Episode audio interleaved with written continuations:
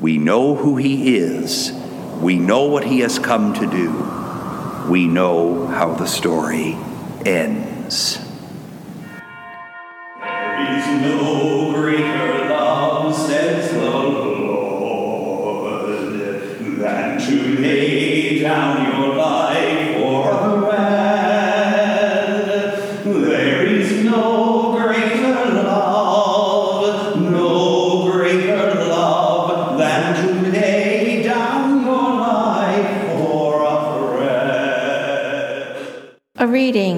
from the book of Exodus. The Lord said to Moses and Aaron in the land of Egypt, This month shall mark for you the beginning of months. It shall be the first month of the year for you.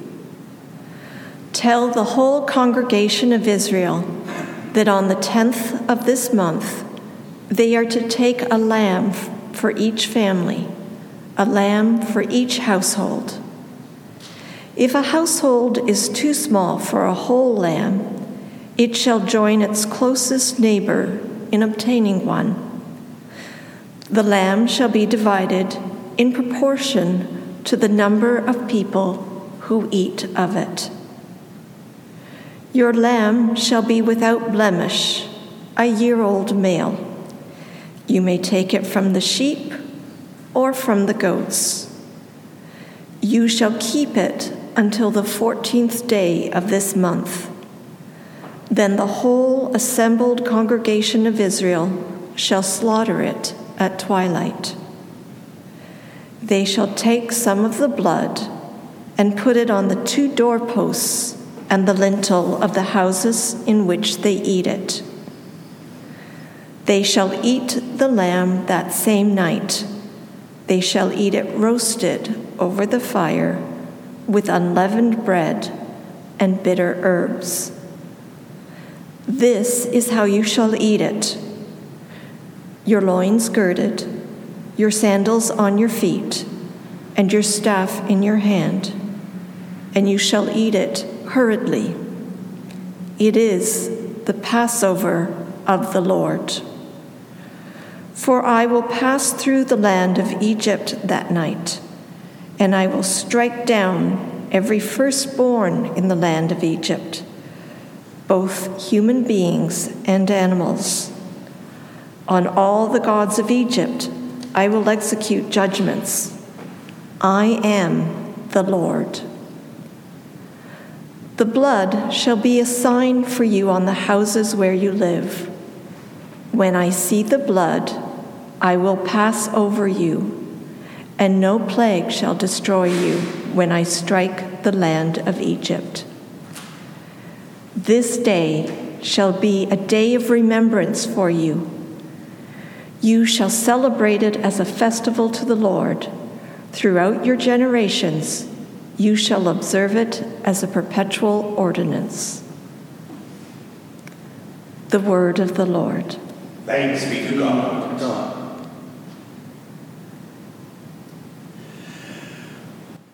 The cup of blessing that we bless is a sharing in the blood of Christ.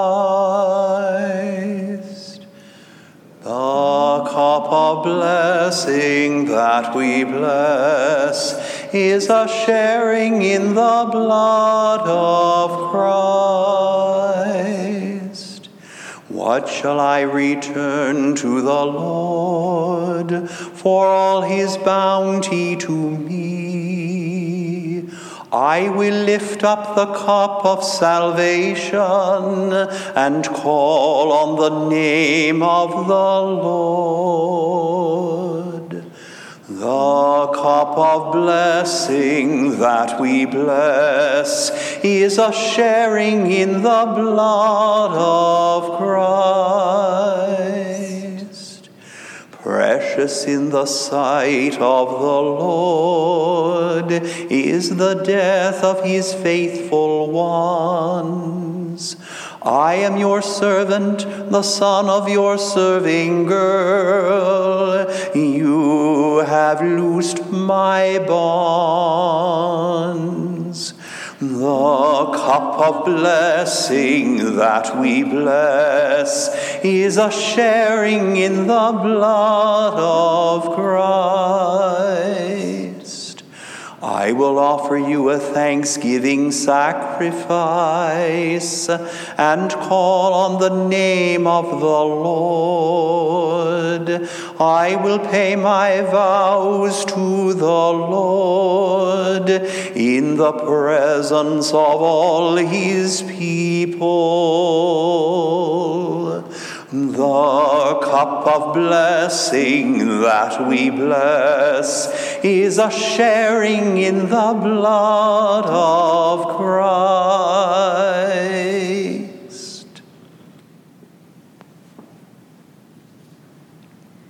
A reading from the first letter of St. Paul to the Corinthians. Brothers and sisters, I received from the Lord what I also handed on to you that the Lord Jesus, on the night when he was betrayed, took a loaf of bread, and when he had given thanks, he broke it and said, This is my body that is for you. Do this in remembrance of me. In the same way, he took the cup also after supper, saying, This cup is the new covenant in my blood. Do this as often as you drink it in remembrance of me.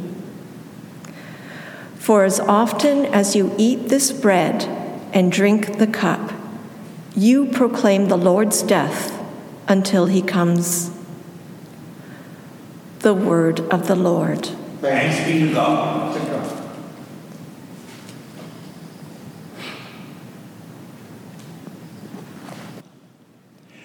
Praise and glory to you, Lord Jesus Christ.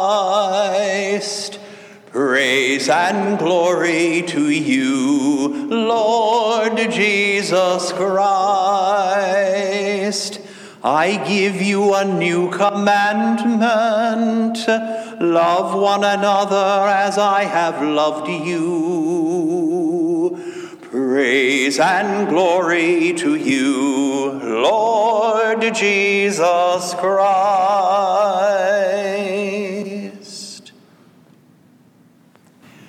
The Lord be with you. And with your spirit, A reading from the Holy Gospel according to John. glory to you, Lord. Before the festival of the Passover, Jesus knew that his hour had come to depart from this world and go to the Father. Having loved his own who were in the world, he loved them to the end. The devil had already put it into the heart of Judas, son of Simon Iscariot, to betray him.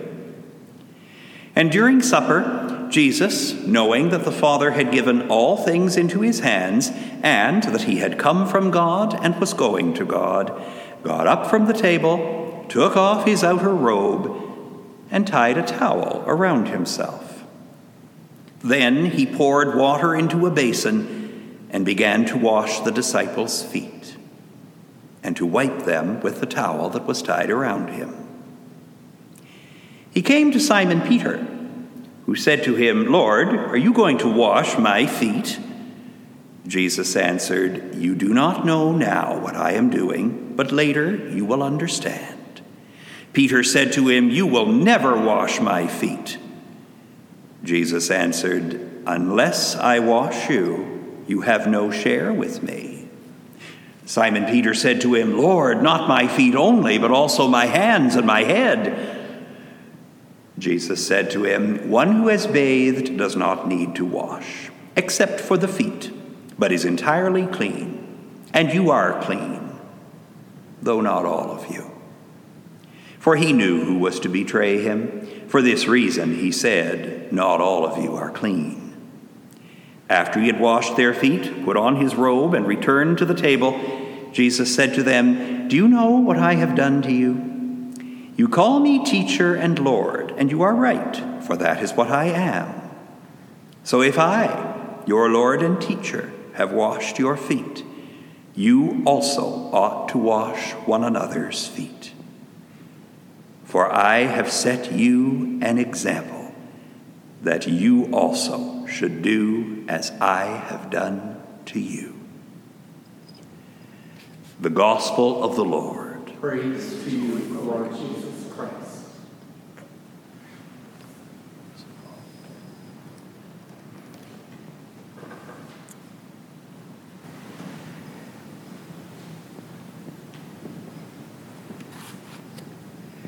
My dear friends, there are many, many things we need to reflect on this evening. And we have a tradition in Holy Rosary Parish, not by any means unique to our parish, but one that's very special to us, that we like on the occasion of Holy Thursday evening to present the new holy oils. These have been blessed consecrated in the case of the Holy Chrism by our bishop. The Chrism Mass, a magnificent gathering of the bishop, his priests, deacons, and lay faithful from all across the diocese, was supposed to have happened just three nights ago. In fact, the Chrism Mass was celebrated privately by the bishop together with a few ministers accompanying him uh, almost three weeks ago now. But nevertheless, the oils were blessed on that occasion and distributed throughout the diocese. So I want to draw attention, both in word and in song, to each one, because these oils are extraordinarily important symbols in some of the most powerful and important sacraments that we share in our life as church. You observe that there are three of them. The first one I will present is the one that is referred to as the oil of catechumens. Catechumens are those who are preparing for baptism. And the oil of catechumens symbolizes the power of God that comes to heal, to lift up, to give strength, and to prepare for all the battles of life that will yet come. So both adults and infants, children who are being baptized, before we get to the point of their baptism. They are anointed with this oil of the catechumens in order to signify that God is going to protect them. And here is a verse from the beautiful song, O Redeemer, that represents the power of this oil. Christ our leader, single handed, you have brought us victory. Bless this oil to keep your people strong and watchful, bold and free. O Redeemer, hear our singing, listen to our voice and heart.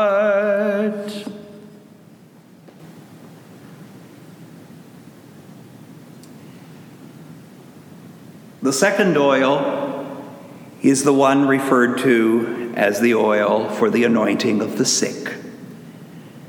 This very precious oil symbolizes the Lord's great healing and soothing power.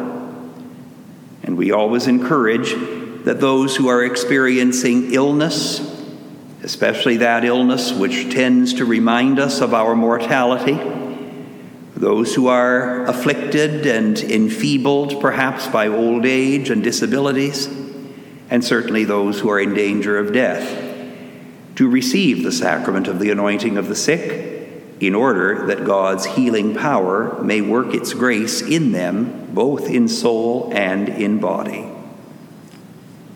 And a beautiful verse that goes with this oil. Christ our healer, in your mercy, strengthen us with heavenly grace.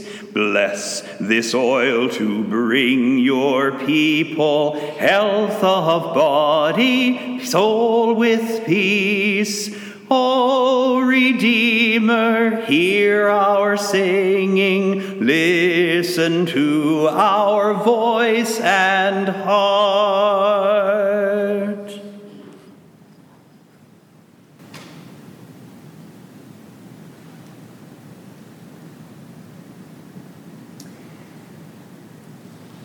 And then we have the most solemn of the oils, the oil of the Christ, the anointed one himself.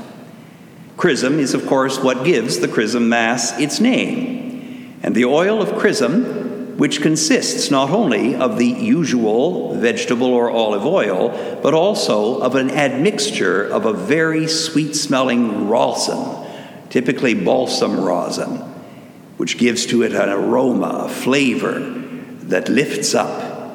This oil calls to mind that Christ is the awesome one, and that his power is what we share in.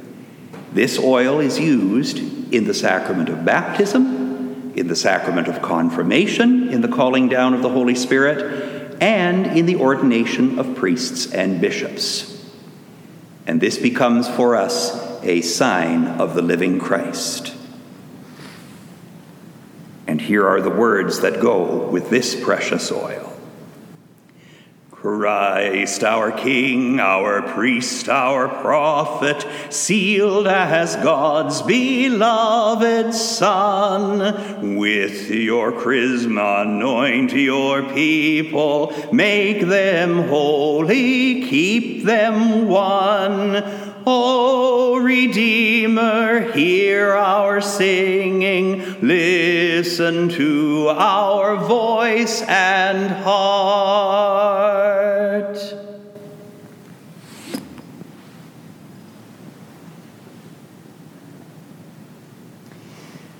And so, my friends, these three oils on display here beside me this evening will be placed into their typical cabinets on the other side of the sanctuary, close to the baptismal font, and there they will be in order for us to use them over the course of the coming year. One of the reasons that we like to draw attention to the oils is precisely because they are blessed and consecrated by the bishop and then distributed. And therefore, in addition to all the other awesome symbolizing that they do, they symbolize the unity that we have as the whole church of God, and especially on this sacred night. Which leads me to the sorrow that I must express. We are, of course, missing the opportunity to share together in the celebration of the Eucharist in person. But I have to honestly say that for myself, I think the suffering of us not being able to be together in person is most profoundly felt tonight. Because what do we do when we come together to celebrate Mass? We come together to accomplish the very words of Jesus do this in remembrance of me, words he uttered on this very night. We come together in order to bring once again the power and the presence of the body and the blood of Christ to carry on his work. We come together to celebrate our unity and our faithfulness. And the assembly of God's people on the night of the Mass of the Lord's Supper really honors that.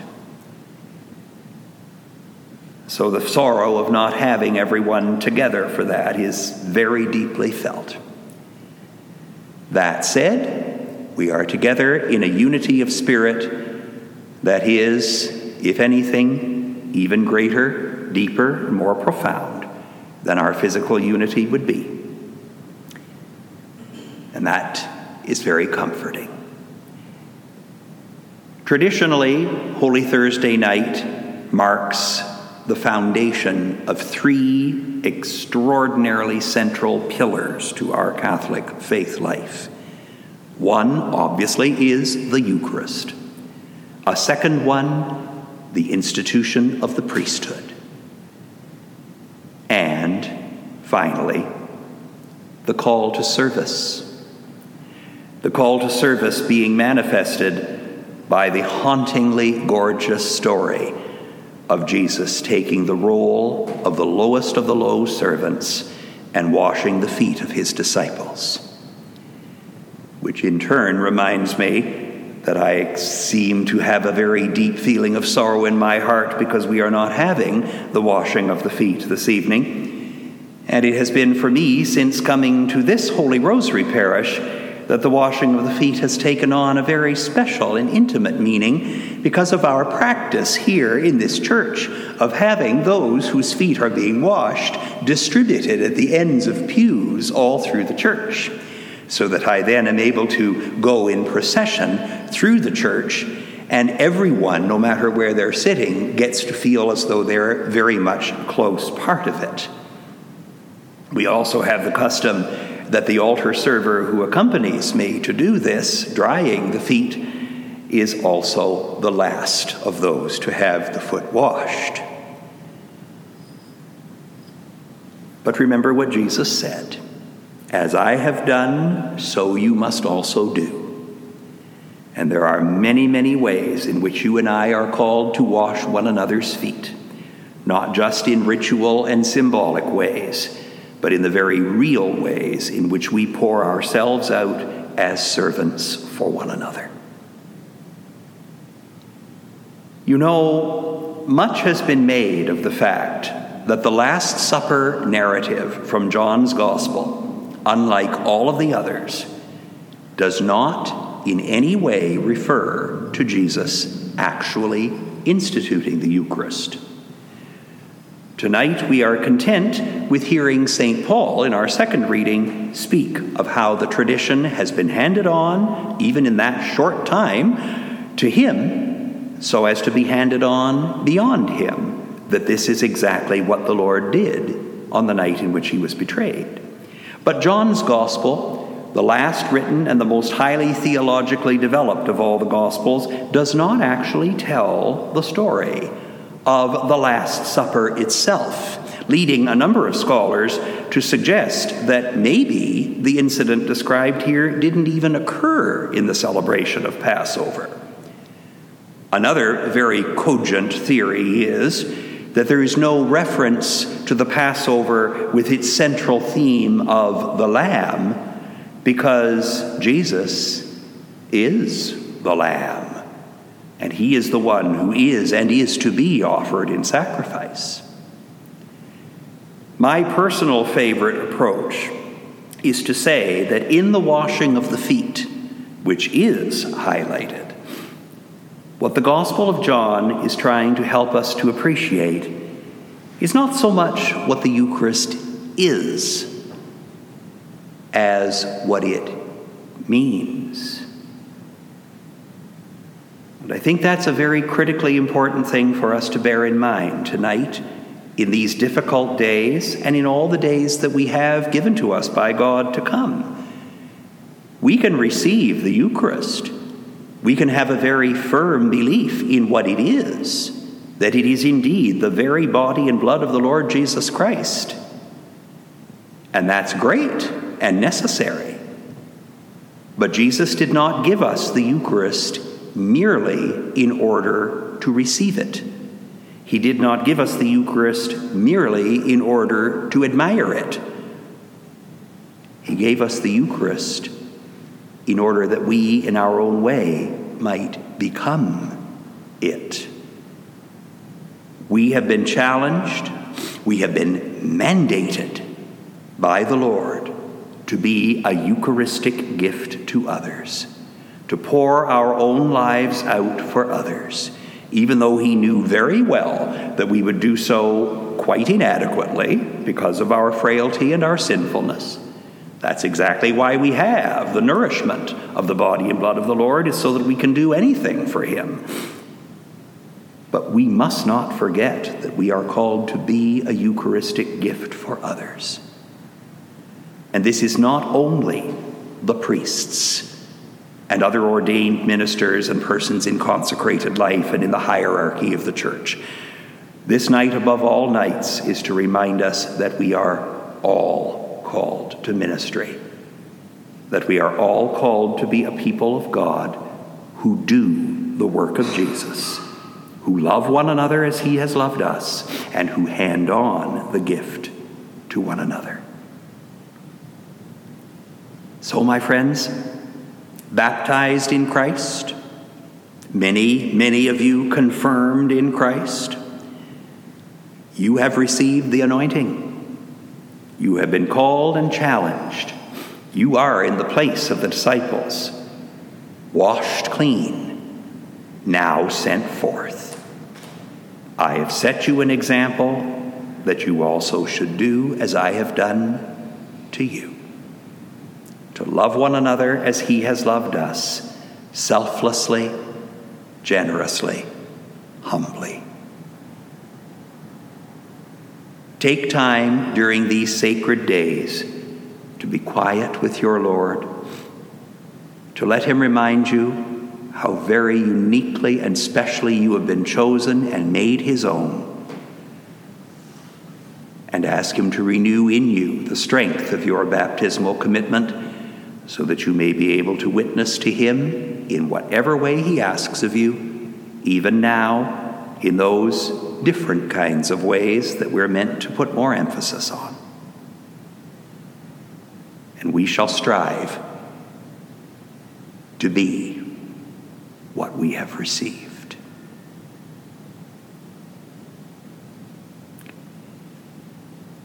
Please bear in mind that we will be posting a portion, a substantial portion of the Good Friday rites and that will be available in this very spot tomorrow, Friday, Good Friday, at 3 p.m. We hope that our podcasts have been inspiring. And now, our pastor, Father Martin, offers a few closing words. Lent is a time to deepen our faith through prayer, penitence, and charity. We pray that our readings and homilies help you to prepare to celebrate the resurrection of our Lord and Savior, Jesus Christ, at Easter. Just as we display ashes as a mark of our faith on Ash Wednesday, please share the readings and homilies with others by inviting them to our website where they can find them all day by day. What a great gift to present at the altar on Good Friday that you helped spread the good news of our salvation and thank you for your prayers and support.